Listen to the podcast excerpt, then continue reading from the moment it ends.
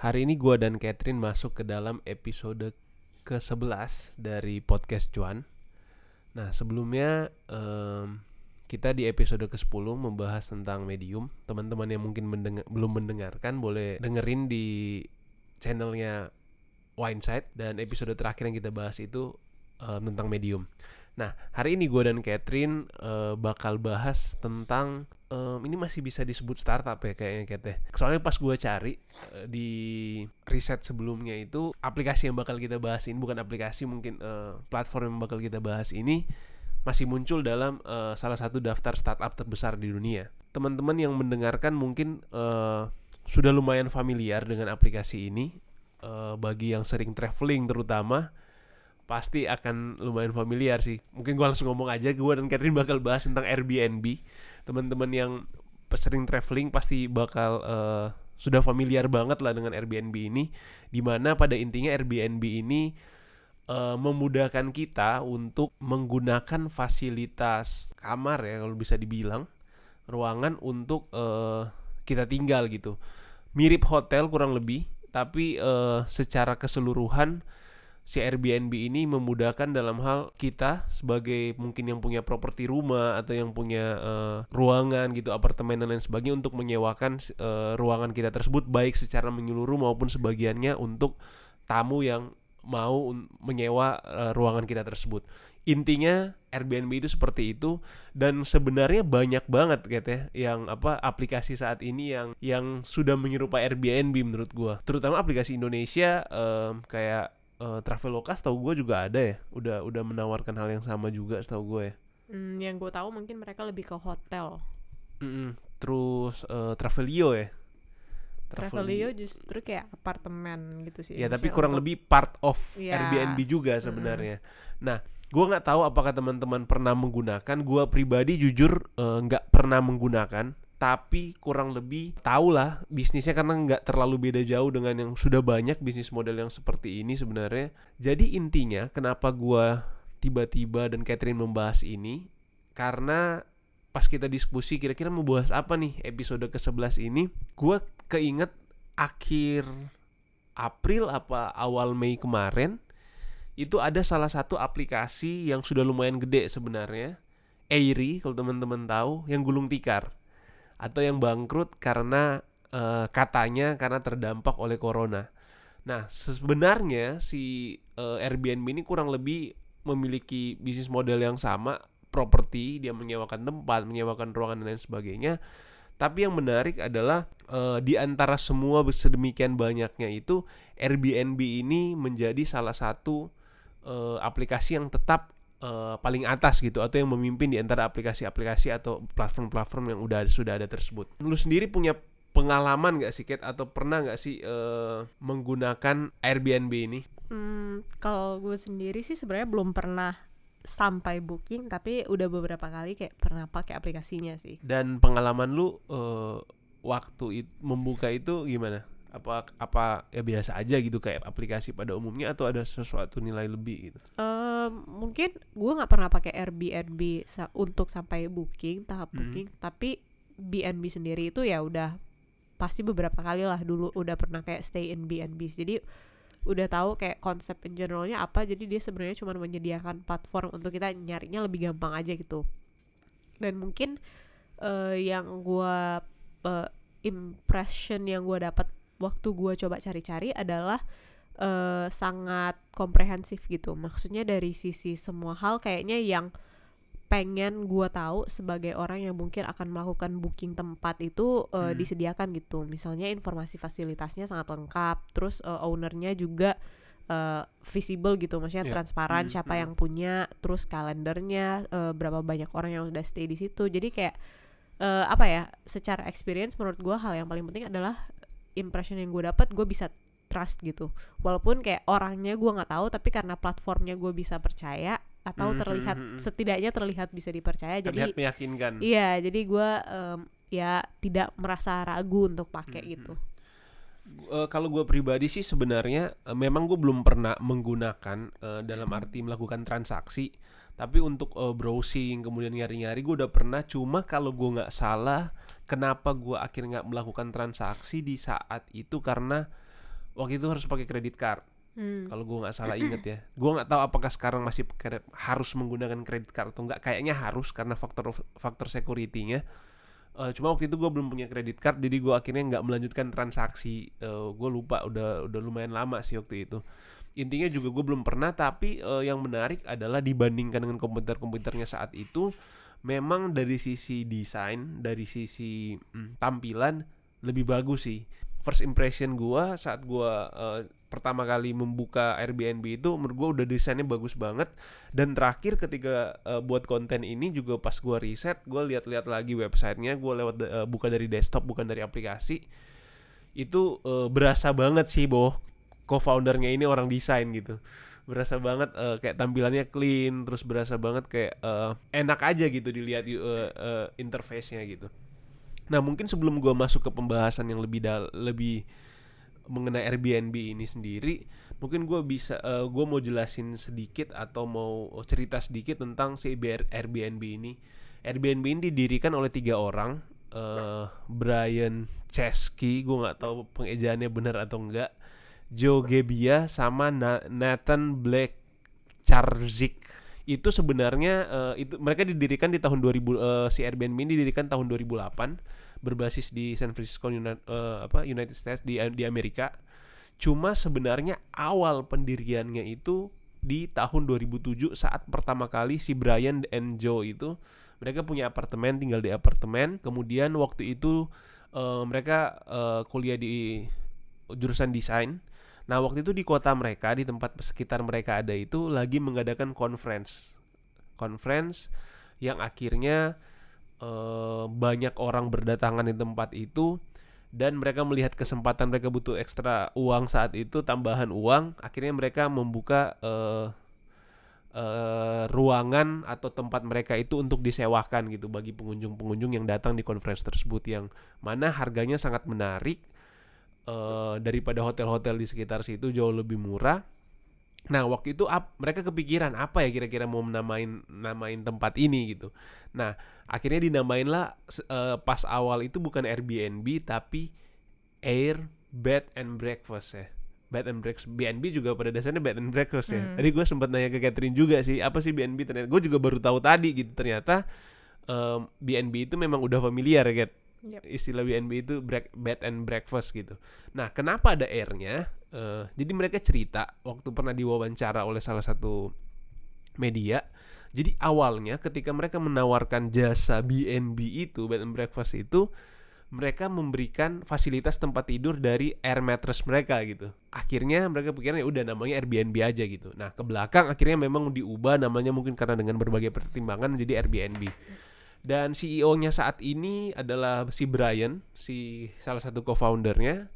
Dan sekarang valuasi mereka itu udah udah luar biasa banget. Eh, udah terakhir 2019 eh, more than eh, 31 billion dollar, bukan million tapi billion, billion dollar dan eh, penggunaannya mereka juga udah banyak banget. Mungkin itu eh, sedikit gambaran singkat mungkin teman-teman yang mungkin eh, masih penasaran tentang sejarahnya, cerita-cerita menariknya itu mungkin eh, bisa eh, googling banyak banget sebenarnya resource yang bisa kita pakai untuk mempelajari tentang startup ini, terutama khusus soal Airbnb ini yang yang sebenarnya namanya udah gede banget dan udah dan banyak banget sebenarnya media-media yang membahas tentang Airbnb ini.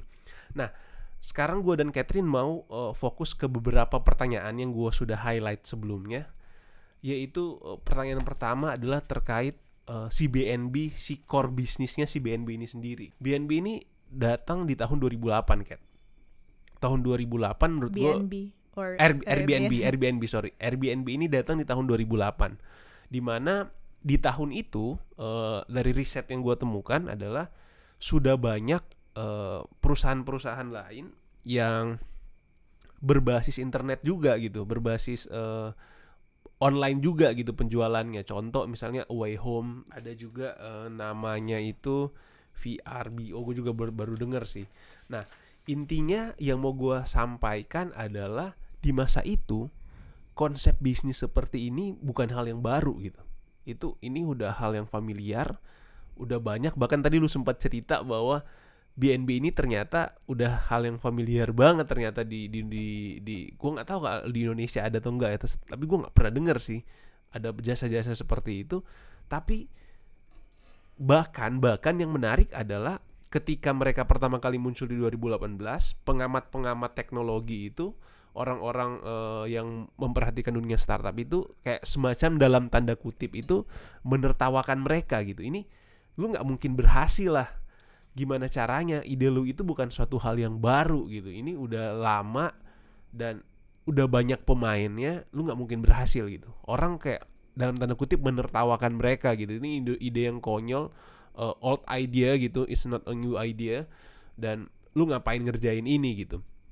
Nah pertanyaan gua adalah kalau kita singkat cerita kan akhirnya nggak Airbnb jadi sangat berhasil saat ini. Bahkan salah satu startup paling berhasil sebenarnya dari Amerika menurut lu apa yang membuat eh, Airbnb ini kita diskusiin bareng Kat kenapa kira-kira dia bisa survive atau bukan bukan survive juga malah berhasil menurut gua Hmm, kalau berhasil ya pasti banyak faktor ya. Hmm. Tapi I think uh, in general semua perusahaan atau bisnis itu kan pasti Hmm. um, salah satu key factors dia berhasil atau enggak itu adalah apakah dia uh, menemukan product market fit dan itu juga Mhm, mhm. satu alasan uh, nomor alasan nomor satu kenapa startups fail itu biasanya ketika mereka tidak menemukan product market fit ini. Ya. Mm. Nah mungkin eh, lu juga tadi udah sebutkan kayak sebelumnya itu memang udah banyak banget bukan banyak banget tapi udah ada lah banyak pemainnya gitu yang kayak orang-orang yang menyewakan eh, propertinya walaupun em, in konsep ya memang Airbnb ini juga menyewa semacam menyewakan properti atau marketplace untuk eh, properti-properti yang disewakan tapi eh, menurut gua agak beda gitu.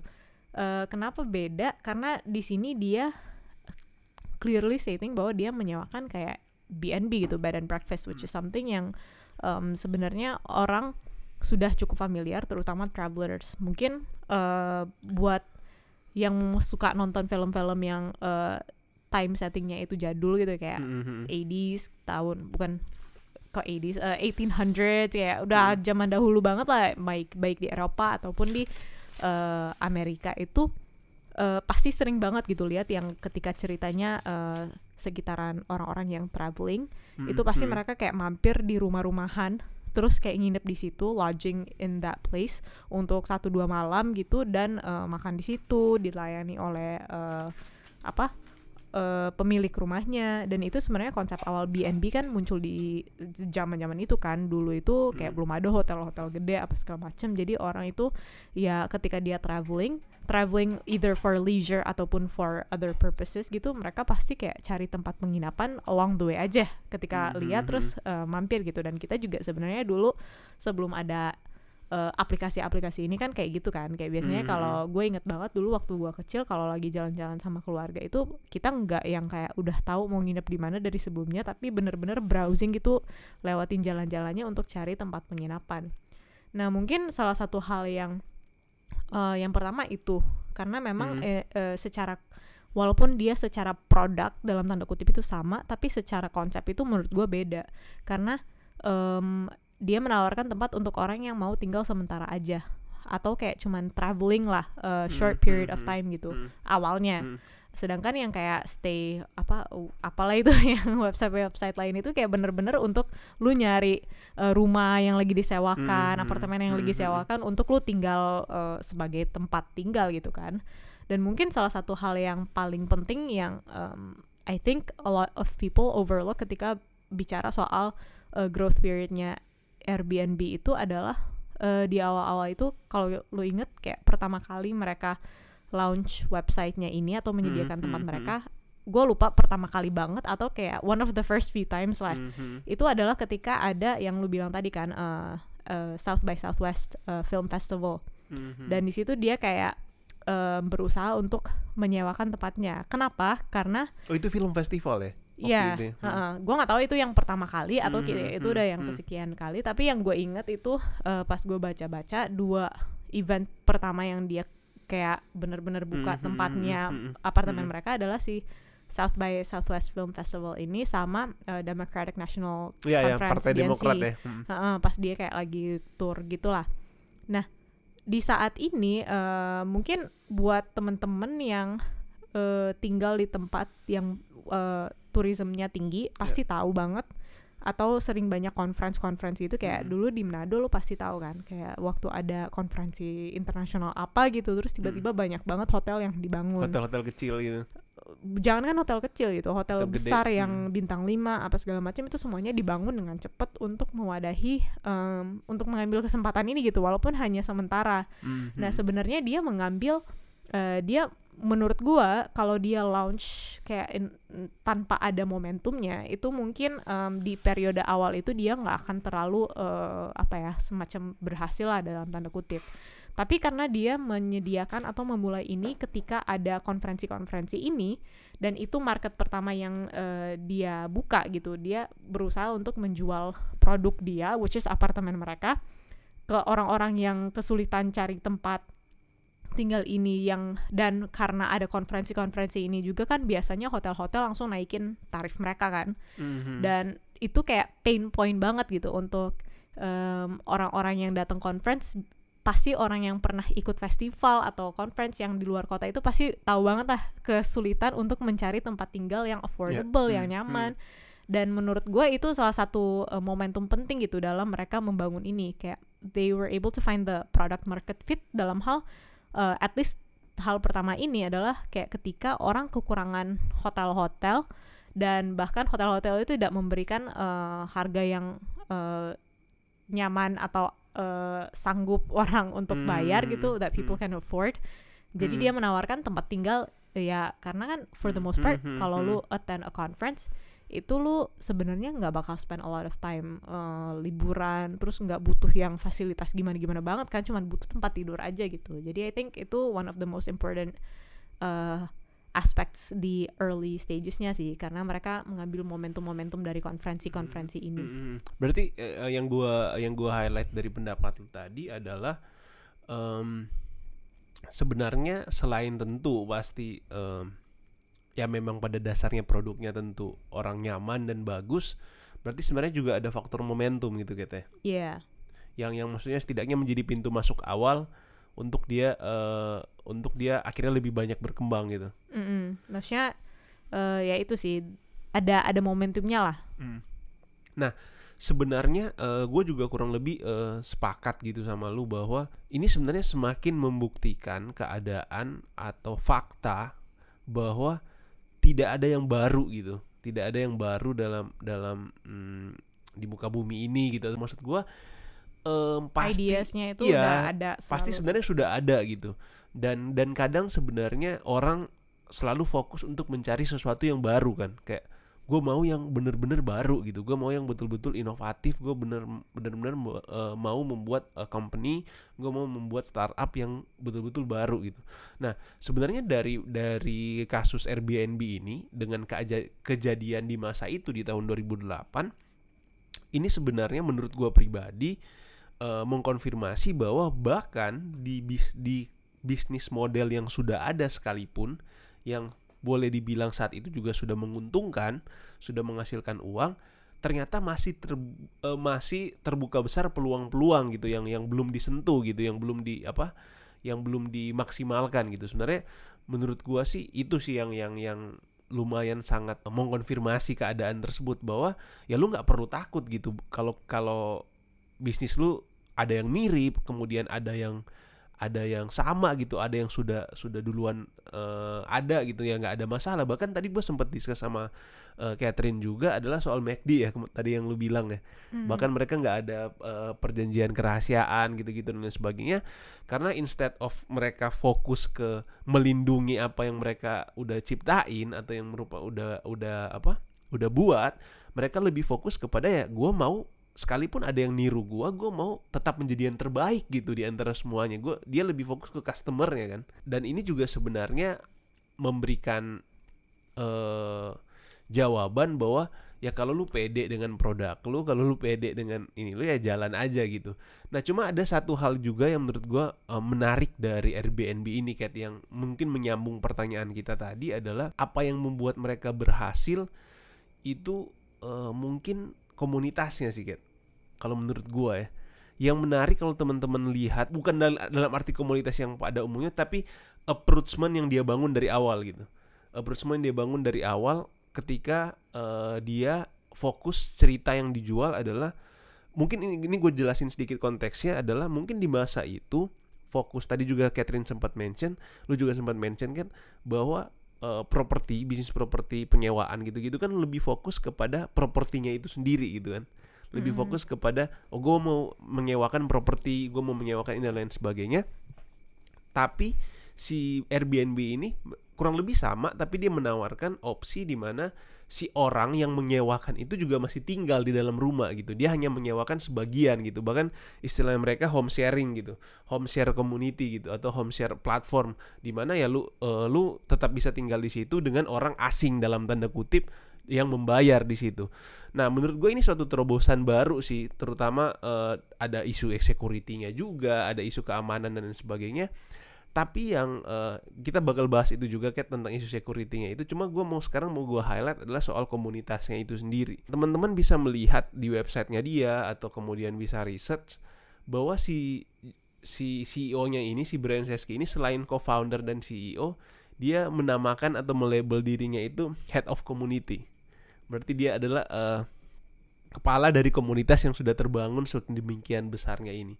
Nah, pertanyaan gua adalah menurut lu membangun bisnis based on community itu penting gak sih? Dan apakah ini juga salah satu alasan kenapa Airbnb bisa lebih berhasil dari pendahulu-pendahulunya? Hmm, kalau balik di pertanyaan lu yang pertama, apakah membangun bisnis itu penting untuk memperhatikan community? I guess it depends on the business ya. Mm, mm. Maksudnya bisnisnya itu apa kayak apakah gue kurang tahu gitu apakah komunitas-komunitas mobil itu eh, meningkatkan penjualan mobil tertentu atau Mm, enggak mm, gitu mm, mm. walaupun Oh, ada ini- ini lu komunitasnya analogi gitu ya. Iya, komunitas. maksudnya jadi Mm. gua nggak tahu apakah ada direct correlation tapi in Ya, uh, ya, ya. across all businesses ya. Tapi Mm. uh, definitely kayak di bisnis-bisnis tertentu pasti ada dan itu bisa menjadi salah satu nilai jual um, tertingginya dia. Mm. Tapi um, gimana tadi pertanyaan keduanya? Eh, apakah itu berbanding lurus nggak sih dengan dengan kesukses, kesuksesan mereka saat ini gitu bahwa eh, bisnis yang berbasis pada komunitas cenderung akan lebih berhasil gitu Sebenarnya gue kurang tahu ya. Maksudnya Airbnb itu maksudnya dia di sini uh, ketika dia bicara soal komunitas Airbnb dalam tanda kutip itu apa? Eh, mungkin gue jelasin dikit kayak eh, mungkin berbasis community eh, approachnya berbasis community gitu kayak contoh misalkan dia kayak rutin eh, mengadakan pelatihan-pelatihan untuk host-hostnya yang udah yang udah terdaftar sebagai host memberikan kayak edukasi gitu-gitu loh kayak em, sharing kira-kira gimana sih cara lu untuk mentreatment tamu atau membuat tempat lu supaya lebih nyaman dan lain sebagainya kemudian bagaimana cara lu mereduksi potensi-potensi eh, apa security issue kayak gitu-gitu loh Kat. Jadi bener-bener di dalam tanda kutip dirawat gitu loh. Hmm, I think gue nggak tahu ya. Mm. Tapi di bayangan gue mungkin I thought kayak kalau dia bicara soal community itu dan um, eh, bagaimana itu menjadi salah satu core eh, values dalam tanda kutip Mhm. di bisnis mereka itu eh, mungkin karena the fact that ini BNB gitu yang ownersnya Mhm. juga tinggal di situ. Jadi Mm.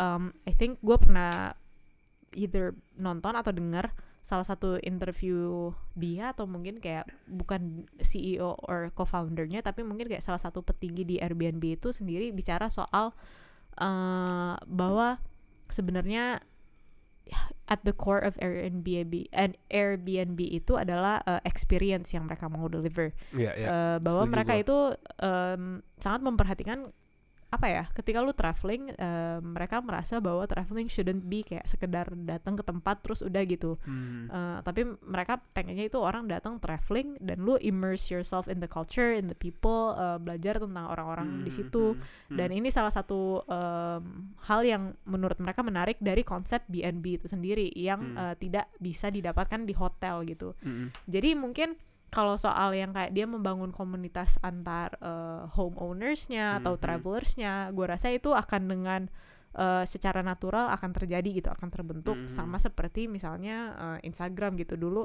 Eh, sekarang kit- kayak ada komunitas influencers yang bekerja di. Mhm. maksudnya hal-hal itu kayak udah pasti terbentuk eh, dengan terbentuk sendirinya. dengan sendirinya tapi mungkin kalau bicara soal core value-nya community mungkin salah satunya juga bisa jadi eh, bagaimana dia mau membawa em, apa ya mencerminkan aspek community dari traveling itu sendiri dengan cara ya orang tinggal bersama atau apa gitu mungkin ya mungkin Eh, itu berbanding lurus dengan retention rate-nya gitu gak sih menurut lo? eh I guess kalau bicara soal community-nya sendiri, gua nggak tahu. Tapi I Hmm. think the larger picture is the importance of ex- delivering experience. Hmm. Karena kan em, kalau dia cuma deliver, ya obviously dia nggak ada produk dalam tanda kutip, bukan produk dia sendiri ya. Yeah. Produknya ya platformnya aja gitu. Tapi kayak tempat end produk yang digunakan Mhm, oleh mhm, usersnya itu mhm. bukan bukan punya dia gitu. Mhm. Eh, jadi yang dia bantu deliver ad- adalah experience-nya dan menurut gue itu yang paling penting sih Em, melebihi mungkin ya salah satu aspek dari experience itu adalah community based uh, uh, experience-nya juga Tadi eh, lu sempat mention Kat eh, menarik soal hotel gitu. Hmm, Soal hotel yang di mana experience yang sama lu nggak bisa dapatkan di hotel eh, yang sifatnya lu datang check in bayar pulang gitu selesai Mhm. gitu. Mungkin ada concierge ya misalnya cuma eh, lu kayak nanya gitu gua harus eh, nyewa apa lu menyediakan sesuatu nggak sih yang bisa gua sewa tapi nggak bener-bener communicate atau bahasanya mereka itu di websitenya mereka itu eh, atau di yang wawancara yang pernah yang mereka diwawancara itu live like a local gitu. Hmm, kayak lu orang lokal di situ gitu. Lu Iya. bener-bener eh, tahu gitu keadaan di tempat itu gitu. Experience lagi-lagi yang kayak lu bilang tadi experience. Nah yang menarik juga adalah dalam hubungannya dengan hotel itu jadi eh, sempat ada media mewawancarai salah satu CEO hmm, grup chain prop- chain hotel di di dunia lah. Salah satu yang terbesar eh, dia nggak sebut waktu itu. Tapi ter- kayaknya Marriott sih. Kayaknya Marriott atau nggak Hilton. Eh, gua nggak tahu. Tapi salah satu yang terbesar tahun 2013 which is itu lima tahun setelah Airbnb Iya, ada. Dan dia bilang ketika ditanya Pak eh, lu tahu nggak sih tentang Airbnb? gitu-gitu. Dia bahkan bilang gua nggak tahu hmm, gue baru pertama kali dengar Airbnb itu apa gitu. Hmm, pertanyaan gua adalah apakah mereka nggak merasa Airbnb ini kompetitor? Berarti di sisi lain secara eh, sebaliknya adalah menurut pertanyaan gua adalah menurut lu Kat antara hotel dan Airbnb ini apakah berbeda nggak? dari kompetitor nggak menurut lu? Em, nggak tahu ya maksudnya in the sense of fighting for people untuk tinggal ketika Hmm, traveling hmm, ya hmm. obviously direct competitor in that sense tapi Hmm. mungkin marketnya bisa jadi berbeda-beda kan maksudnya doesn't mean karena dia kompetitor terus marketnya sama tapi gua Hmm, rasa hmm. over time I think uh, lebih likely untuk Airbnb itu mengambil atau mengakuisisi market hotel ini dalam tanda kutip Mhm. instead of the other way around gitu sangat Mhm. sulit untuk hotel mengambil orang-orang yang udah terbiasa Yeah. uh, menggunakan Airbnb kenapa karena mungkin uh, ini kan semua under uh, apa ya kalau bisa dibilang itu hospitality industry Ya, ya. dan hospitality itu sendiri kan konsepnya sebenarnya hospitality is not supposed to be kayak hotel gitu kayak lu Hmm. cuman bisa mendapatkan hospitality ketika lu tinggal di hotel Uh, hospit Mhm. the being hospitable itu something yang sebenarnya kayak semua orang harusnya punya gitu dalam tanda kutip kan kayak it's it's an act of community Hmm. um, terus kayak dulu ketika ada orang yang butuh tempat tinggal ya oke kita memperbolehkan dia tinggal di tempat kita hal-hal kayak gitu yang ya obviously dikapi di capitalize oleh Hmm. hotel Hmm. industry itu sendiri di mana eh, ketika orang datang ke hotel most of the time itu dia nggak secara core-nya itu dia cuma butuh tempat tidur, tempat tinggal Hmm, yang nyaman, yang hmm. cukup nyaman, nggak butuh yang Hmm. mewah-mewah banget ya. I- i- secara konseptual ya, walaupun uh, obviously uh, hotel industry ini kan sekarang kayak feed into our consumerism banget gitu Mhm. dengan menjual ini itu kayak marble floors yang orang juga nggak butuh-butuh banget gitu. nah jadi makanya menurut gua mungkin uh, over time itu yang akan uh, orang kayaknya kalau udah gue sendiri Mhm. walaupun nggak pakai Airbnb tapi ya mostly the concept of kayak nggak tinggal di hotel gue justru jauh lebih prefer untuk ketika traveling ya nggak mau tinggal di hotel yang mewah dan bagus gitu karena gue bayar untuk something yang gue nggak bakal pakai buang-buang duit terus juga secara experience-nya kayak ya buat apa gitu maksudnya lu bayar untuk Hmm, hmm, mereka kan hmm. bring up the price karena ada spanya yang tersedia, Hmm. ada ada eh, pembantu-pembantunya dan segala macamnya. Padahal itu bukan hal-hal yang gue butuhin ketika gue lagi mau benar traveling benar benar. gitu. Berarti di saat yang sama sebenarnya lu bilang bahwa hotel nggak perlu takut dengan Airbnb. Mereka bukan ancaman. Bukan nggak perlu takut ya. It depends on ini menurut gue. Hmm, Tapi hmm. eh, mungkin sangat reasonable untuk saat itu ketika em, si pemilik hotel ini nggak pernah dengar Airbnb or itu kayak nggak pernah come up in his radar karena mungkin at the time marketnya masih Hmm, beda hmm. banget gitu kayak mungkin orang yang ke Airbnb itu masih yang kayak kita gitu Hmm. broke millennials ya. yang mungkin ke hotel kan orang tua orang tua kita yang nggak nggak apa ya kemungkinan besar nggak nyaman gitu dengan konsep Eh, Airbnb ini eh, nah, ya, yang menarik adalah valuationnya Airbnb Mm-mm. sekarang itu sudah lebih besar daripada beberapa. Iya, benar. Sudah lebih besar daripada bahkan combine. Mm-mm. Combine dari beberapa si chain eh, group itu, hotel group properti itu. gue lupa Hilton sama combine sama apa gitu. Itu sudah sudah lebih besar punyanya Airbnb gitu. Mm. Nah, berarti kan sebenarnya ada yang terus growing gitu, ada yang Mm. terus growing dan ada yang stagnan menurut gua. Mm-mm. Entah stagnan atau entah eh, growing lebih lama gitu, atau malah menurun. Nah, yang juga menarik adalah ada satu jokes gitu, gue baca tadi di artikel, dia bilang gini, banyak pemilik-pemilik hotel atau CEO-CEO hotel ini, eh, oh gue ingat kalau nggak salah si CEO Great Western si Hmm. CEO Great Western dia bilang bahwa em, kesalahan yang punya punya hotel ini eh, meremehkan si Airbnb itu.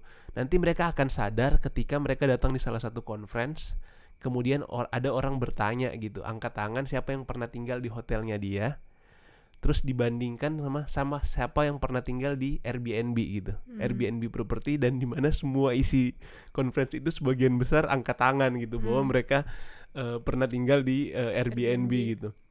Nah, sebenarnya at the end ini kan berbicara soal eh, banyak yang bilang soal ber- berbicara soal millennial markets gitu. Tadi lu sempat mention soal eh, ya mungkin kalau orang-orang tua yang udah punya keuangan finansial yang lebih settle atau priority yang mungkin lebih banyak suka yang kenyamanan gitu-gitu loh yang tadi lu Hmm. bilang marble dan lain sebagainya spa gitu-gitu mungkin ya masih tetap akan lebih memilih hotel gitu. Pertanyaan gua adalah soal eh, ke depan gitu di masa depan gitu apakah ini masih masih menjadi prioritas dan kedua adalah soal millennial market tadi menurut gua apakah bahkan ada juga hotel-hotel yang sengaja mengadjust bisnis modelnya mereka gitu bisnis propertinya mereka untuk bisa menangkap atau tap in ke millennial market ini contoh Mhm. misalnya ada gue lupa beberapa nama hotel gitu yang dibuat subnya lagi bangunan yang lebih simpel lebih sederhana kayak ada seolah-olah ada artwork artworknya Hmm. gitu-gitu lo pasti pernah lihat kan gitu di Mm-mm. Jakarta ada kan yang yang apa gue ibis atau apa gitu-gitu itu kayak eh, katanya untuk menjangkau si market milenial ini nah menurut lu em, kira-kira ini efektif nggak sih apakah apakah ini akan kemudian menjadi ancaman berarti apakah ini mengkonfirmasi bahwa hotel melihat ini sebagai suatu ancaman dan di saat yang sama juga si Airbnb juga melihat ini sebagai suatu ancaman juga buat dia ketika si hotel-hotel ini bersatu untuk tap in ke market yang sama juga gitu. Hmm, balik lagi ya, I guess depends on preference ya. Hmm, Maksudnya hmm. orang kan punya apa preferensi yang berbeda-beda gitu ketika kayak ya lu pasti pernah lah kayak traveling rame-rame gitu bareng temen-temen, misalnya temen sekelas atau temen eh, banyak temen deket gitu. Eh, dan pasti ada sedikit cekcokan lah antara kayak kita mau tinggal di mana nih tempat Ya, ya, seperti ya. apa Hmm, hmm. itu pasti ada kan karena ya namanya orang-orang kan punya preferensi yang berbeda-beda. Em, kalau soal hotelnya itu sendiri hotel-hotel yang berusaha untuk mengambil market milenial, I guess balik lagi sih maksudnya menurut gua ini eh kalau untuk generasi milenial kita Hmm, ini hmm, mungkin hmm. dalam masa transisi kayak masih eh, half and half lah kayak kita udah Hmm, sempet hmm, banget hmm. Em, waktu kecil mungkin yang ikut-ikut orang tua itu lebih familiar dengan hotel. Kemudian pas kita udah kayak independent itu lebih banyak em, menggunakan yang tipe-tipe kayak Airbnb inilah or at least motels gitu yang nggak terlalu hotel-hotel banget. Bahkan sekarang banyak yang kapsul-kapsul itu ya. Hmm. nah mungkin kan tapi beda gitu untuk generasi di bawah kita yang mungkin masih adik-adik kita juga gitu. Kayak adik gua lu nggak punya adik tapi maksudnya Mhm. eh, not necessarily nanti anak kita tapi kayak generasi adik kita itu kan udah beda banget kan. Maksudnya Um, experience yang mereka cari yang mereka udah terbiasa gitu eh gue rasa most of them probably bakal prefer untuk eh, memilih eh, eh, mencari Airbnb dibandingkan hotel gitu ketika lagi mau traveling. Mhm. Uh, for the reasons of ya itu um, banyak studi juga menunjukkan bahwa generasi apa sih yang di bawah kita? Z ya? Mhm. Gen Z. Mhm. gue lupa. X apa Z gitu kita X kayak ya pokoknya generasi di bawah milenial. Mhm. eh, itu mereka em, tipikal orang-orangnya atau tipikal consumernya itu mereka sangat mementingkan value. Em, sangat tidak terlalu mementingkan kayak em, apa ya hal-hal yang eh apa istilahnya kayak berlebihan gitu. Tapi sangat udah terbiasa dengan hal yang simple eh, terbiasa untuk eh, lebih eksploratif orang-orangnya Mhm. dibandingkan mungkin eh, generasi orang tua kita yang cenderung lebih apa ya ketika traveling itu mungkin immersionnya itu nggak sebesar yang angkatan kita dan ke bawah Bahkan ada yang berkesimpulan mereka lebih cenderung nomaden ya ya Kayak nggak mau untuk kayak eh, beli properti karena Iya. mereka bermilih kayak kayak gue bakal berpindah-pindah gitu Mhm. ya kayak gitu-gitu jadi mungkin uh, that's when the real challenge comes gitu apakah Hmm. dengan dia hanya hotel orang bikin hotel terus kayak bikin desain uh, kamar ataupun hotelnya dengan Mhm. selera milenial dalam tanda kutip atau yang yang modern gitu Mhm. dengan berarti dia akan mengambil market ini gua rasa enggak ya karena at Hmm, the hmm, essence itu hmm, it's a hmm. completely different experience dan sebenarnya itu yang lebih Mhm. uh, penting dari Airbnb dibandingkan uh, uh, maksudnya yang dia lebih menjual itu experience-nya itu sendiri. Tapi ya dengan adanya COVID-19 ini bisa berubah semua kan. Karena kan ya Eh. obviously sekarang orang lebih mementingkan um, higienitas yang tinggi, uh, terus juga kayak keamanan apa ya gitu keamanan, Hmm. kenyamanan. Jadi mungkin semua konsep-konsep yang kita bahas ini udah nggak berlaku gitu ketika kita masuk Hmm, new normal benar, ini dan benar. malah hotel industri akan eh, maksudnya yang Melejit hotel-hotel besar itu balik eh, meningkat lagi gitu dibandingkan Airbnb. Dan sebenarnya eh, menurut gue menambahkan sedikit yang lu bilang, pada dasarnya juga eh, tadi eh, kita sempat mention bahwa Airbnb punya nilai plus gitu. Dia Mm-mm. memberikan experience, eh, eh, keadaan lokal gitu, komunikasi dengan Mm-mm. em, si hostnya yang punya rumah dan sebagainya, tetangga, perkenalan segala macam lah. Tapi di saat yang sama juga sebenarnya hotel juga menawarkan sesuatu yang nggak bisa ditawarkan oleh oleh Mm-mm. Airbnb sih.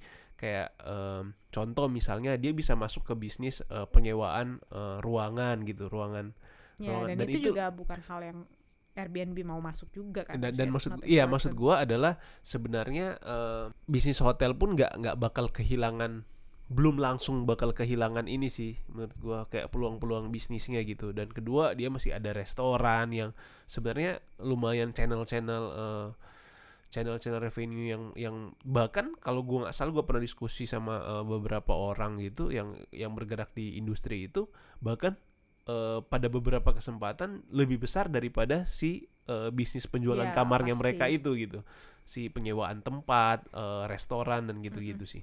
Nah mungkin gua lanjut ke eh, pertanyaan gua yang selanjutnya adalah soal development daripada si Airbnb ini kan yang menarik adalah jadi si Airbnb ini kan eh, selama beberapa tahun itu fokus kepada ya si core bisnisnya ini gitu sebagai eh, home sharing platform gitu Eh, marketplace lu bisa eh, memberikan eh, atau menawarkan tempat tinggal lu atau menawarkan beberapa unit ruangan atau beberapa unit kamar kepada orang-orang lain gitu. Nah semakin ke sini itu mereka semakin mengembangkan beberapa unit usaha lain gitu atau beberapa pengembangan lain. Nah, salah satunya adalah em, Samara kata dia. Kata mereka itu program ini Samara ini adalah desain studio gitu dari Airbnb di mana dia mem- fokus membang eh, apa ya memberikan eh, service dalam hal urban planning, kemudian eh, arsitektur gitu-gitulah yang masih dalam hubungannya dengan em, menjamin berdasarkan experience mereka mereka sebagai platform bagaimana mereka membagikan experience tersebut kepada mungkin potensial potensial kliennya mereka gitu atau mungkin host bahkan yang yang bisa jadi menjadi uh, host juga di di si uh, Airbnb ini. Nah, cuman pertanyaan gua adalah soal motivasinya mereka sih.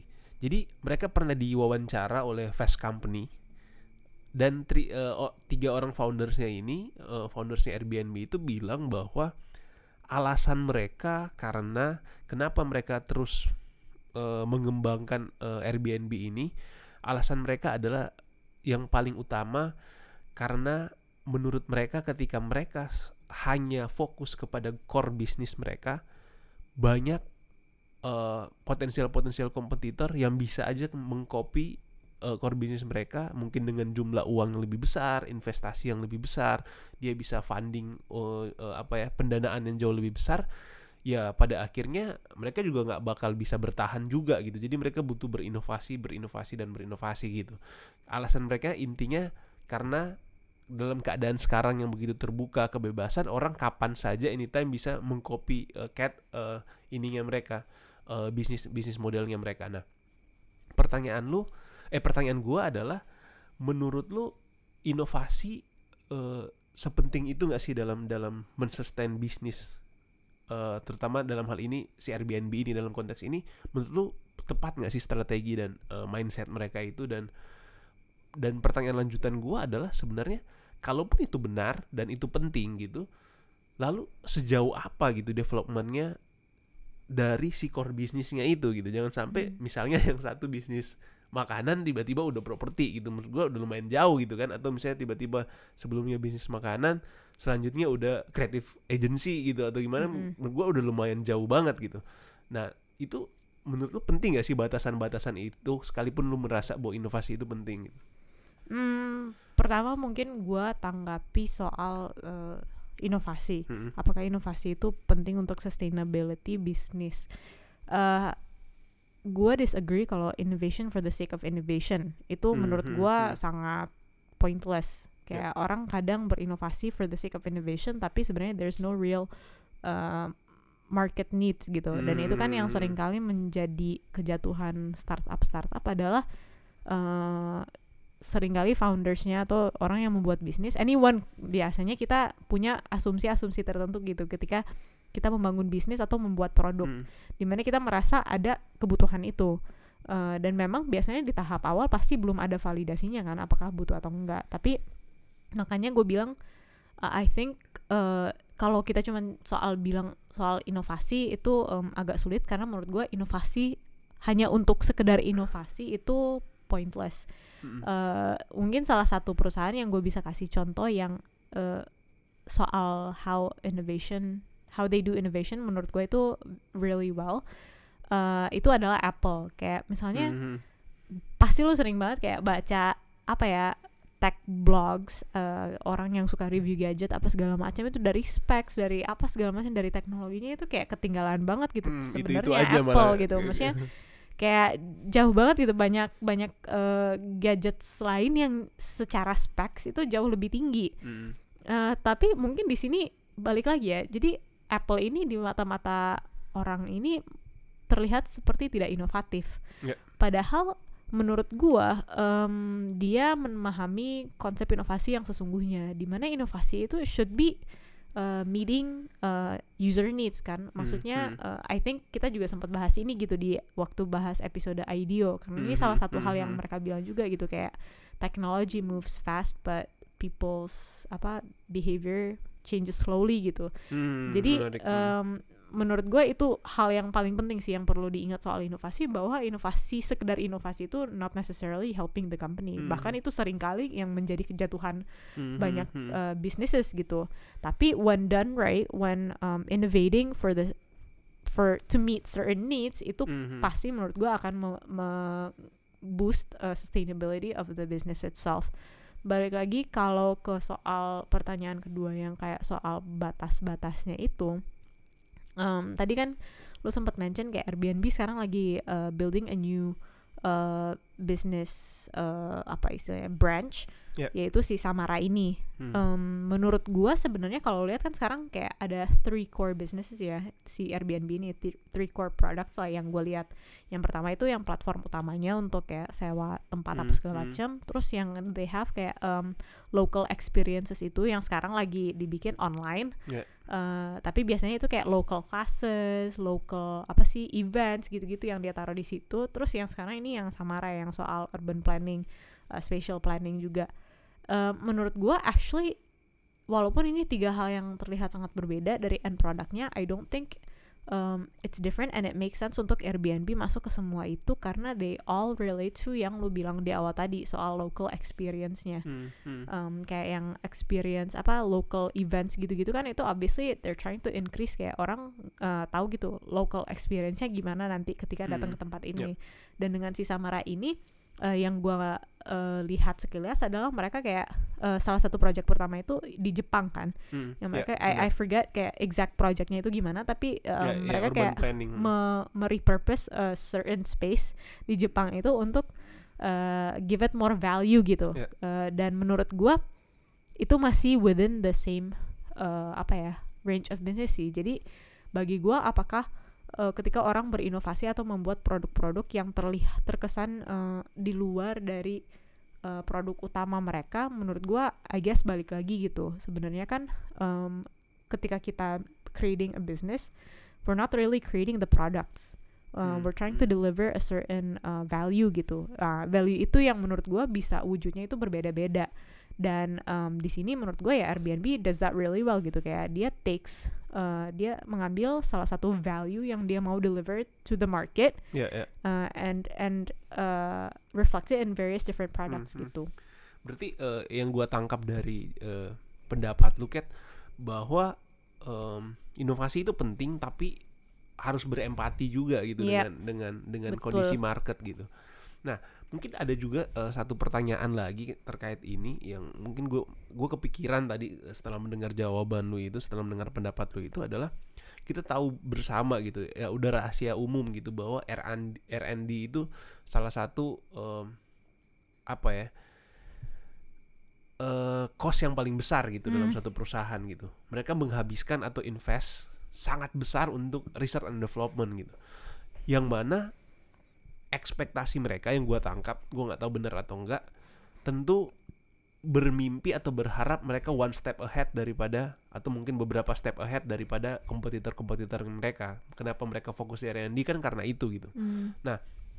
Mungkin ini agak sedikit kontradiktif dengan yang lu bilang tadi bahwa yang tadi di IDEO gitu bahwa eh, sedangkan kita harus menyesuaikan gitu. Otomatis menyesuaikan eh, tends to kayak reaktif kan sifatnya. Reaktif dalam artian ya lu menunggu dulu keadaan kemudian lu bereaksi gitu. Bukan memulai dulu sesuatu yang belum terjadi. Nah menurut lu R&D ini se se penting itu nggak sih untuk untuk untuk di untuk terus dilakukan gitu bahkan divisi ini termasuk yang paling mahal sekalipun di Indonesia kemarin eh, sempat ada juga salah satu co-founder eh, founder Bukalapak gitu. Mm. nggak masalah juga menurut gua untuk disebut.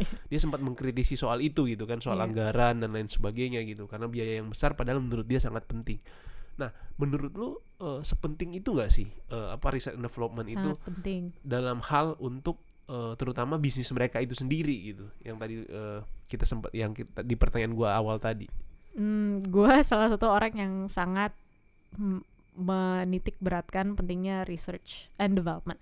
Eh, mungkin menurut gue sih nggak terlalu bertolak belakang ya soal inovasi itu Hmm, Eh, hmm. bahwa inovasi itu should be meeting the needs current needs karena kan Mhm. actually not only current needs gitu. gue pernah baca siapa ya Em, salah satu tech founders juga lah bilang kayak eh, one of the the blockers for innovation, pace Hmm. of innovation itu adalah atau business growth itu adalah orang terlalu fokus di customer feedback.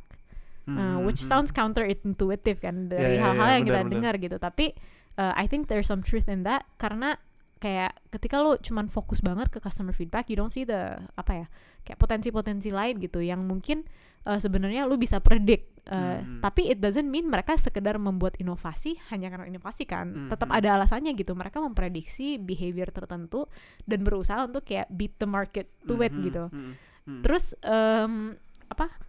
Jadi apa ya eh, balik lagi soal R&D ketika kita mau melakukan research actually I think menurut gue ya salah satu mm, hal yang eh, setelah gue beberapa tahun kerja itu ini kayak bidang atau something yang sering kali diremehkan gitu eh, Hmm. pentingnya research Yeah. Um, research doesn't mean kayak mungkin karena gue backgroundnya biotech yang kayak Hmm. hidupnya research doang Kelihatan banget. Iya, tapi I mean uh, research itu kan actually we do it untuk uh, mengerti in in business hmm, context hmm. itu kita melakukan research biasanya kita mau tahu nih uh, kebutuhannya sebenarnya apa seperti apa gitu kebutuhan market kita seperti apa terus uh, ada peluang-peluang apa gitu di market kita berdasarkan data yang kita collect gitu um, dan ya makanya R&D menurut gua sangat penting karena otherwise you are building things based on assumptions doang which di tahap awal itu sangat fine fine aja Hmm, kayak hmm, untuk hmm. eh, ya karena kan R&D balik lagi kayak lu bilang itu lu butuh biaya yang sangat besar. Jadi eh, sometimes ya you just have to make eh, assumptions gitu dan eh, hope pray it's right. Or at least kalaupun itu nggak benar at least ketika lu mengeluarkan produk itu you can get feedback gitu tentang eh, produk lu sendiri. Tapi at, at, the, at the same time ada juga kan kemungkinan bahwa lu menghasilkan uang yang sangat besar untuk sesuatu yang nggak ada gunanya gitu. Karena gue tadi sempat baca juga contoh Google itu punya division namanya Google Mm-mm. X atau apa gitu yang eh, fokus untuk pengembangan pengembangan teknologi gitu kayak Mm-mm. eh, kacamata apalah alat-alat gitu gitu teknologi banyak banget project yang dibatalin di tengah jalan karena menurut mereka itu pada akhirnya nggak guna gitu Iya. nggak guna dan dan berarti kan mereka udah spend uang kan di situ udah spend menurut lu gimana tuh Uh, I think it's the concept of experimentation kan. Yeah. Maksudnya ketika kita melakukan research, I mean kalau lu uh, berdas berasal dari science background atau mungkin Mhm. pasti lu misalnya dari IPA gitu kan. Hmm. Uh, dulu kan pasti kita kayak ketika masuk di lab itu kita melakukan eksperimen. Yeah. Uh, eksperimen ini kita lakukan ketika kita udah memiliki hipotesa tertentu. We we want to either prove a point Hmm. uh, hipotesa kita ini sebenarnya ketika kita melakukan eksperimen kita mau membuktikan hipotesa gua itu benar atau enggak sih Hmm. uh, Hmm. as simple as that kan. yeah. Jadi ketika kayak Google meng-create a lot of these products itu sebenarnya part of the experimentation process yang um, biasanya kayak mungkin kalau produk fisik itu memang uh, uangnya butuh sangat banyak gitu ya. Tapi Yeah. mungkin uh, in my context itu kayak kerja di perusahaan software uh, we do experimentation untuk memvalidate uh, needs itu gitu. Kadang kan ya we don't have enough time untuk spend a lot of time bener-bener Berarti- research.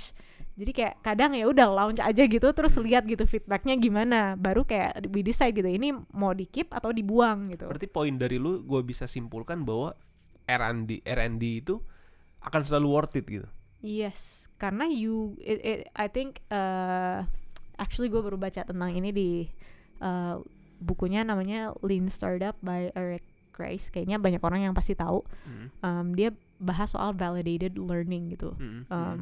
Ya, of course we want to minimize the excess cost uh, atau Mhm, loss as much as possible.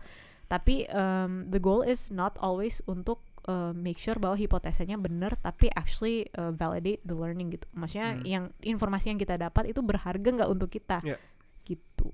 gue juga em, pribadi sih merasa bahwa eh, memang ya plus minus juga sih kadang ada orang yang merasa ya R&D kayak tadi lu sempat mention juga belum terlalu prioritas gitu Mm-mm. karena mereka hanya sifatnya melihat apa masalah yang sudah ada gitu untuk eh, mereka bereaksi Mm-mm. terhadap itu. Cuma ya balik lagi sih, kalaupun orang melakukan R&D, R&D terus research and development terus metodenya juga salah, menurut gue juga useless juga sih, iya gak sih? Tapi penting juga untuk di point out research itu not necessarily kayak yang kita bayangkan ya. Maksudnya Mhm. it doesn't have to take the form of bener-bener yang kayak surveys, questionnaires atau Mhm, mhm. uh, lab work atau bener-bener kayak deep research. Sometimes research kayak misalnya kalau uh, lu punya apa ya istilahnya uh, uh, mau bikin uh, online shop jualan baju gitu. Uh, the research can be as simple as kayak lu cuma lihat-lihat aja gitu. Biasanya orang-orang uh, pakai baju seperti apa. Maksudnya that's Hmm, that's part of hmm, research hmm, juga hmm. kan. Jadi there's always research involved. Tapi uh, ya executionnya seberapa baik itu juga sangat mempengaruhi uh, end productnya obviously. Oke, mungkin gue pindah ke pertanyaan, eh, mungkin sudah mau masuk-masuk ke pertanyaan terakhir sih diskusi kita, Kat. em, ini selalu menjadi permasalahan klasik dari setiap eh, startup teknologi terutama soal security gitu. Hmm. Terutama dalam konteks Airbnb ini gitu, logikanya simple banget.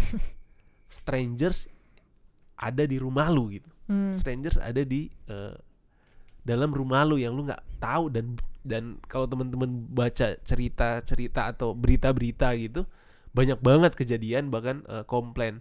Bahkan si Airbnb itu sampai membuat bahkan ada perusakan gitu gitulah Mm-mm. eh eh, damage damage gitu di dalam propertinya mereka. M- mungkin nggak sampai kriminal ya tapi mungkin hal-hal begitu. Bahkan sampai Airbnb memberikan jaminan bahwa mereka siap mengganti up to 1 million. USD untuk eh, segala bentuk garansi-garansi seperti itu gitu. Dan yang kedua yang mau gua highlight adalah kita tahu lah semakin ke sini gue nggak tahu apakah gue terlalu mengeneralisir atau ada lu berpendapat berbeda atau teman-teman yang mendengarkan podcast ini berpendapat berbeda tapi yang gue lihat adalah semakin ke sini kan komunitas atau masyarakat kita itu semakin cenderung hidup individualistik gitu. Nggak nggak komunal gitu nggak bersama-sama gitu. Nah punya kesibukan masing-masing dan lain sebagainya. Gua nggak tahu apakah gue mengeneralisir atau enggak mudah-mudahan enggak dan mudah-mudahan juga lu punya kesimpulan yang sama tapi itu menurut gua ya di mana semakin ke sini orang semakin susah gitu gua menemukan orang yang open gitu loh. Ketika ada orang baru ketika ada orang yang baru kita kenal kemudian kenal pasti dimulai dengan kecurigaan gitu. Pasti dimulai dengan ketakutan gitu. Eh gue inget banget eh, mungkin gue sempat cerita juga kalau gue kemarin sempat belanja di eh, belanja bulanan gitu. Terus ada orang random banget tiba-tiba datang ke gua nanya kira-kira mas ada kerjaan nggak buat saya? gitu. Yang pertama kali dalam pikiran gua adalah bukan soal memikirkan pertanyaannya dia tapi yang dalam pikiran gua adalah ini orang mau ngapain gua gitu Hmm. Jangan jadi ada maksud jahat gitu. Nah maksud gue eh akhirnya gue langsung cabut. Singkat cerita gue langsung cabut. Gue gak pikirin gitu. Pas sampai rumah akhirnya gue baru kepikiran wah kasihan juga gitu. Maksudnya jangan-jangan dia benar-benar mau nyari gitu. Nah Hmm. poin gue adalah ini kan ada semacam eh, moral-moral kemudian yang tereduksi dengan keadaan zaman gitu. Orang melihat kriminal semakin terjadi di mana-mana, kemudian eh, banyak eh, kejahatan-kejahatan dan sebagainya yang memang udah terjadi juga dari zaman dulu, cuma mungkin lebih terekspos saat ini. Intinya yang mau gue sampaikan adalah orang akan terbiasa hidup dalam ketakutan gitu Mm-mm. akan kehati-hatian mungkin bukan ketakutan gitu kehati-hatian gitu menurut lu bagaimana kemudian Airbnb bisa memecahkan isu ini kan apa atau mungkin gua ubah sedikit pertanyaan gua adalah eh, kira-kira mereka perlu sangat attention yang sangat berat nggak sih terhadap isu ini gitu Hmm, sangat menurut gua eh, mungkin kalau soal individualistic eh, gua kurang tahu ya kayaknya hal-hal yang seperti itu tuh lebih cenderung cultural Mhm. eh, instead of generational menurut ya. gua ya menarik Em, ya.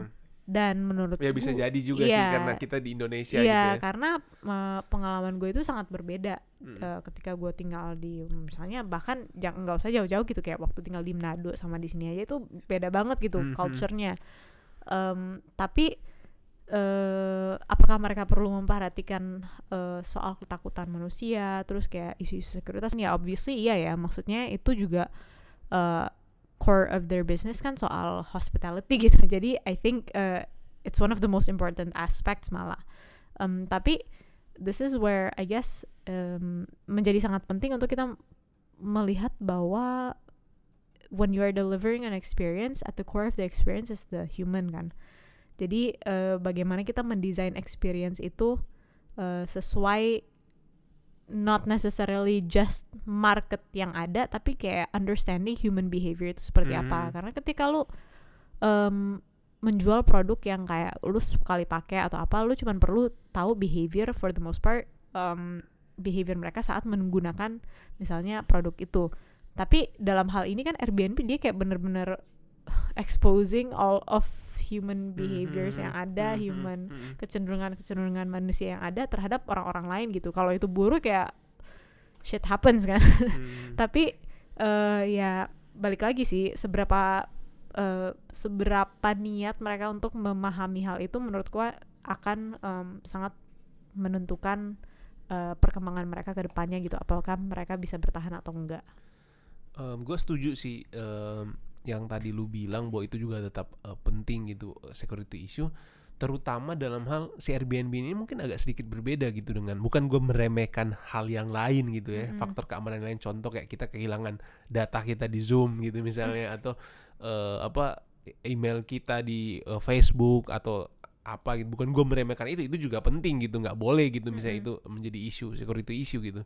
Cuma bedanya dari si Airbnb ini kan isunya agak sedikit berat sih menurut gue karena dia berkontak langsung dengan orang lain gitu. Mm-mm. karena dia memfasilitate orang lain untuk ketemu orang lain gitu. Mm-mm. dan dan bagi gua itu isu yang sangat yang sangat parah gitu. Gue bahkan tadi sempat baca cerita iseng baca komentar-komentar orang gitu di komunitasnya Airbnb. Bahkan ada salah satu ibu-ibu gitu dia sudah men, sudah dela- delapan tahun menjadi host gitu.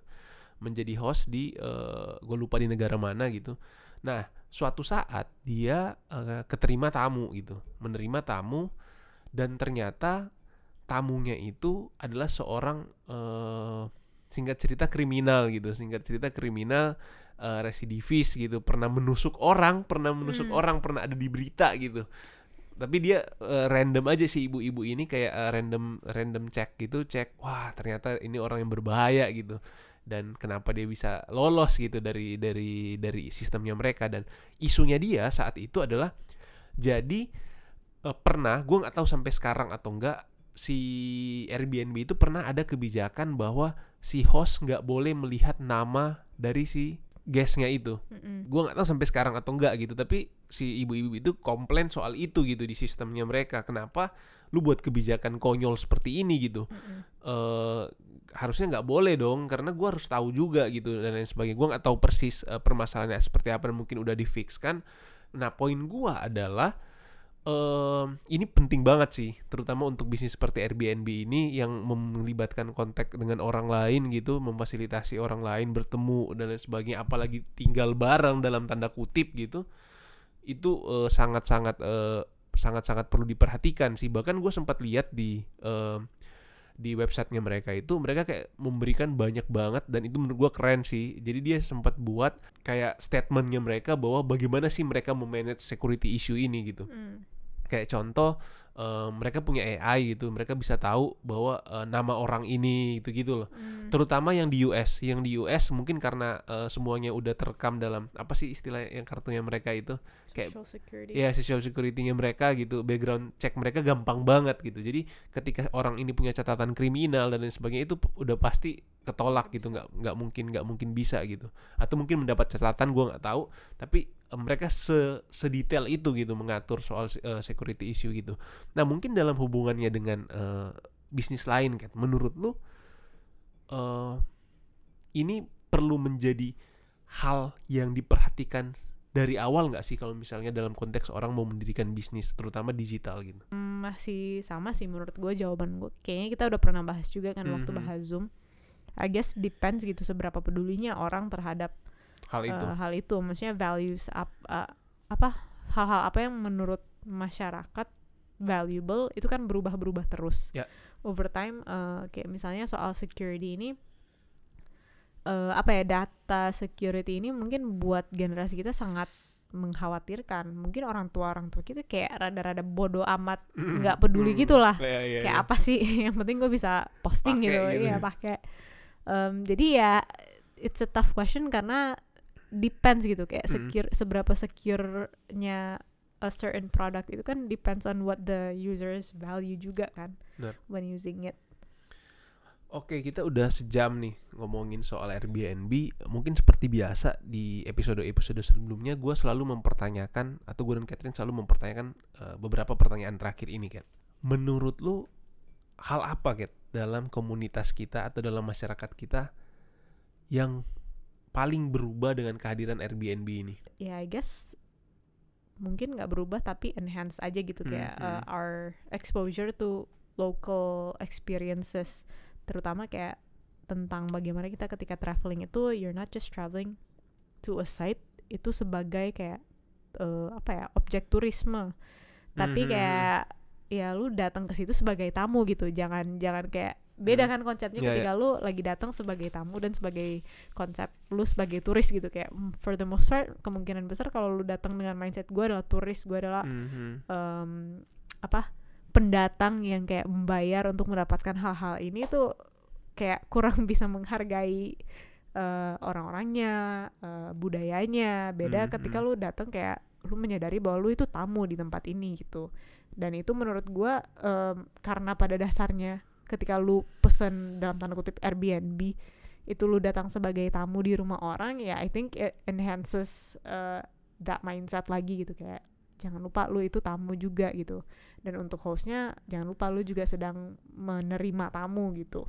Jadi Mhm. itu uh, I guess it changes uh, the way we travel sih menurut gua. Walaupun mungkin dari dulu udah ada konsep ini tapi mungkin it's uh, this experience atau this way of travel itu jadi lebih menyebar luas dibandingkan sebelumnya yang mungkin komunitas atau orang-orang tertentu aja Setuju, setuju sih. Dan gue kurang lebih sama sih kalau dari gue pribadi dengan hadirnya Airbnb ini pertama tadi lu bilang, tadi lu sempat jawab juga itu.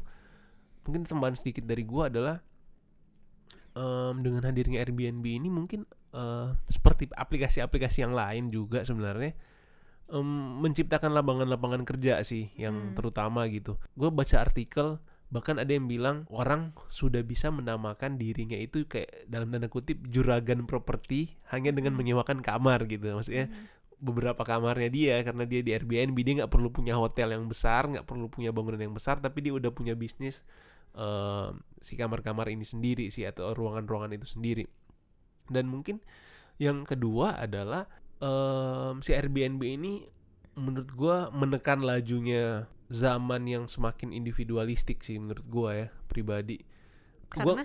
karena eh, itu tadi yang lu mention sebenarnya bahwa orang ya kembali lagi kepada hidup bermasyarakat gitu. Ketika lu eh, misalnya contoh terus lu- kenapa jadi meningkatkan individual nggak menurun menekan lajunya individualistik menekan Oh, lajunya menekan laju. eh, menekan lajunya eh, kehidupan yang semakin individualistik gitu. Jadi yang di mana orang semakin cenderung otomatis dengan kesibukan dengan aktivitas dan lain-lain mungkin dia traveling mungkin dia eh, bisnis trip dan lain sebagainya tapi di saat yang sama dengan pilihan yang terlalu susah untuk ditolak gitu bahwa karena dengan harga yang jauh lebih murah dan efisien akhirnya orang mengambil itu tapi di saat yang sama juga dia bermasyarakat sebenarnya eh, berkomunikasi dengan orang kemudian eh, membangun eh, apa ya intinya inilah intinya bermasyarakat dan bersosialisasi gitu Hmm. menurut gua mungkin dari satu dua tiga kejadian nggak bakal kelihatan gitu tapi secara makro bagi gua itu kayak menumbuhkan itu sih secara nggak langsung karena eh, apa ya ketika opsinya terlalu susah ditolak yang tadi gue bilang harganya terlalu murah otomatis orang akan orang yang nggak terbiasa pun yang mungkin terbiasa tinggal di hotel akan memilih untuk tinggal di situ gitu. Mm-mm. ketika opsi itu terlalu susah ditolak gitu. Akhirnya dia memilih tinggal di situ dan akhirnya dia terpaksa untuk menyesuaikan itu kan. Menurut gue itu sih yang yang yang dalam komunitas atau masyarakat yang paling berubah gitu dengan kehadirannya Airbnb. Dan mungkin terakhir kayak kira-kira apa pengembangan atau pertama pengem tantangan dan pengembangan Airbnb ke depan tantangan udah jelas ya Mm-mm. karena lagi COVID-19 gini jadi ya ya ya. ya dan kita juga membahas dia kan karena I mean we just heard mereka laid off kayak 25% dari eh, karyawan mereka Mm-mm. secara terpaksa karena ya siapa lagi yang lagi traveling gitu apalagi eh, jangankan traveling gitu and then traveling em, tanpa eh, assurance of kayak cleanliness, eh, Benar-benar. safety gitu-gitu dan mereka yang ketemu orang yang nggak tahu Iya, gitu yang yang ditawarkan hotel gitu. Jadi eh, hotel at the time seems like a better and safer option juga kan Iya, instead of Airbnb. Jadi obviously tantangan mereka sekarang em, dengan adanya kayak terdengar sangat klise tapi ya new normal ini eh, gimana gitu mereka akan beradaptasi karena kan obviously eh, ketika ada suatu disrupsi yang sebesar ini eh, human behaviors itu changes at a pace yang kita unexpected gitu. Maksudnya kita nggak expect sama sekali perubahan-perubahan ini terjadi. Jadi ya eh, somehow they need to not necessarily mungkin pivot in terms of kayak apa yang dia tawarkan tapi eh, gimana mereka bisa meyakinkan kembali gitu kayak orang-orang bahwa this is a, a viable and safe option juga. Itu tantangan terbesar sih menurut gua. Tapi kalau untuk peluang ke depannya ya uh, I'm not sure sih I think at the time justru mm, it's good that apa ya kayak fundamental bisnis mereka itu sangat jelas, sangat clear dan sangat kuat menurut gue kayak in terms of mission kayak they want to deliver kayak these local Mhm, experiences, mhm, mhm. build human connection dan ini things yang menurut gue uh, jarang dan terkesan counterintuitif gitu dengan uh, perkembangan zaman yang kita semakin digital, semakin justru orang membuat uh, kayak membuilding product iya untuk langsung gitu. meminimal meminimalisir human connection ini dalam tanda Mhm, kutip mhm. dan dia kayak berusaha untuk uh, forming those connections jadi menurut gua walaupun wujudnya mungkin mungkin nan- nanti akan berbeda ya there's so much uh, options menurut gua when we talk about uh, human connection kayak sekarang dia building online classes or online communities gitu masuk ke Mm-mm. ranah itu terus juga kayak um, I think one of the uh, apa ya potential business yang gede banget buat mereka itu adalah si Samara itu sih.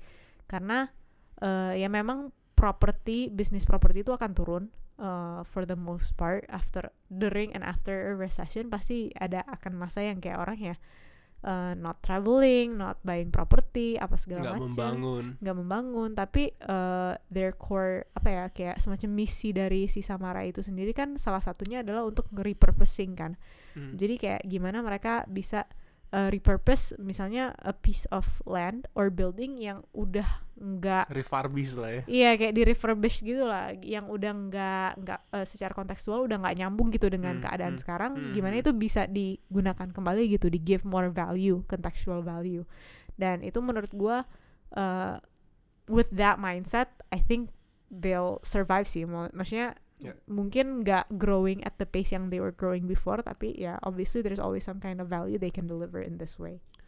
Em, gua setu- setuju banget sih Kat. Gua mungkin nggak nggak nggak bakal nambah banyak lagi sih. Eh, apa? Gua setuju dengan yang lu bilang. Tantangan mereka adalah new normal ini. Mm. Apa yang akan terjadi setelah ini? Kayak tadi lu bilang bisa jadi hotel jadi opsi yang lebih baik ke depan karena ada masa transisi.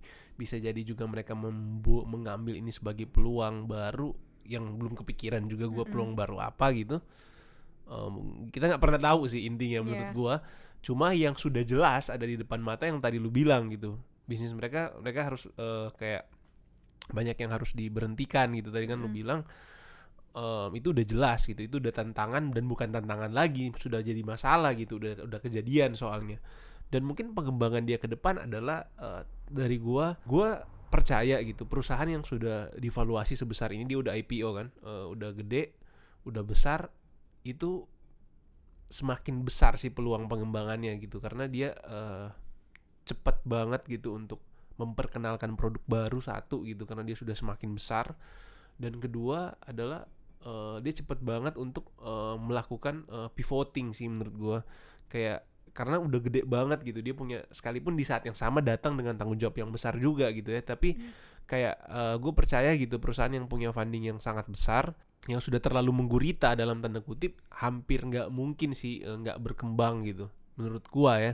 Sekalipun memang banyak data adalah gue sempat share juga ke lu kemarin banyak perusahaan-perusahaan yang dulu sangat besar di tahun berapa 90-an 80-an yang sebagian besar berapa puluh persen gitu udah nggak bertahan sekarang karena dia tidak bisa menyesuaikan atau produknya sudah tidak relevan dengan eh, keadaan yang sekarang Hmm. gitu ya balik lagi itu juga mungkin di saat yang sama juga menjadi tantangan sih dan em, mudah-mudahan sih em, si Airbnb ini sebagai salah satu startup yang paling besar di dunia saat ini ya mampu memanfaatkan itu sih karena em, dengan keadaan yang sekarang itu harusnya dia bisa banyak eh, eh, bisa banyak melakukan pengembangan atau ya bisa banyak mungkin mulai memikirkan gitu ketika yang menarik yang menarik banget tadi yang lu bilang itu sih Kat.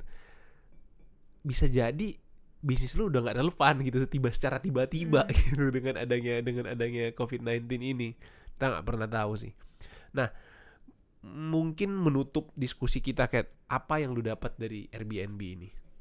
Yang bisa lu share atau yang yang insight yang lu dapat dari Airbnb ini menurut lu Hmm, hampir selalu sama sih menurut gua Uh, dari kayak episode-episode sebelumnya. I think the importance of uh, understanding your core value bukan berarti value di sini gua nggak bilang soal prinsip misi gitu-gitu ya tapi kayak bener-bener eh, sebenarnya value apa sih yang bisnis lu atau produk lu itu memberikan kepada market gitu Hmm. uh, in this sense kayak Airbnb menurut gue value paling gede adalah gue mendapatkan uh, an experience gitu a human experience a local experience if you say gitu Hmm. dan uh, bagi gue yang selalu gue lihat um, apa ya businesses yang mampu untuk uh, sustain uh, in the long run adalah yang mengerti core value-nya itu apa yang sedang dia deliver and can continually uh, apa ya secara persisten itu deliver that value uh, even though konteksnya berubah-berubah terus jadi kayak dia bisa mengadaptasikan cara dia mendeliver value itu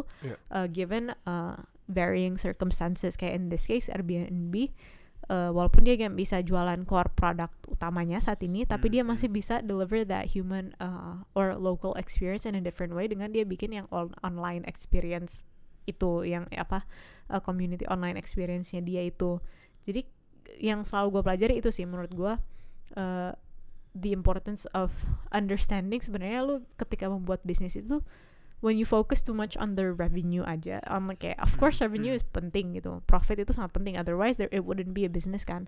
Tapi um, apa ya don't focus too much on the numbers gitu kayak balik lagi gitu sebenarnya lu lagi menjual apa karena at the end of the day you're not actually selling a product gitu itu kayak Setuju. Hmm. mungkin end endnya itu uh, apa ya kayak kulitnya itu lo menjual produk tapi kayak sebenarnya at the core you're delivering or you're selling some kind of value gitu yang orang butuh or orang uh, ingin gitu inginkan Hmm. jadi itu sih yang menurut gua uh, my main key takeaway yang mana menurut lu Airbnb punya itu gitu ya so far sih gue lihat kayak they understand sebenarnya mereka lagi mau deliver apa sih what are they selling really gitu. They're not really selling uh, B&B they're selling a- an experience Yeah. kan. Dan dan dan understanding itu pengertian itu nggak mungkin mengkhianatin hasil sih. Ya nggak sih? Hopefully ya we can only hope ya. Terlalu banyak faktor dan variabel kayak mungkin tambahan dari gua sedikit adalah sebenarnya yang sudah gue mention di awal kalau gua pribadi yang gua dapat adalah Airbnb ini mengkonfirmasi bahwa lu nggak perlu takut dengan keadaan di mana bisnis yang baru mau lu masuk atau baru mau lu develop itu sudah ada. Hmm, selalu ada opportunity sih menurut gua ya. Selalu ada kesempatan gitu. Tinggal bagaimana karena jangankan jangankan terhadap sesuatu yang masih untangible gitu. Itu kan untangible gitu. Maksudnya bisnis konsep idea itu untangible gitu. Sekalipun idea yang sama. Jangankan yang sesuatu yang tangible yang tangible sekalipun yang udah jelas-jelas gitu. Lu orang yang sama diberikan jumlah uang 10 juta gitu. Dipegang. Otomatis logikanya sama gitu kan. Hmm, tapi ketika dipegang dua orang yang berbeda ketika di di manage oleh dua orang yang berbeda hasilnya beda gitu. Hmm, orang yang punya 10 juta bisa jadi 10 tahun ke depan hasilnya tetap 10 juta atau malah jadi nol.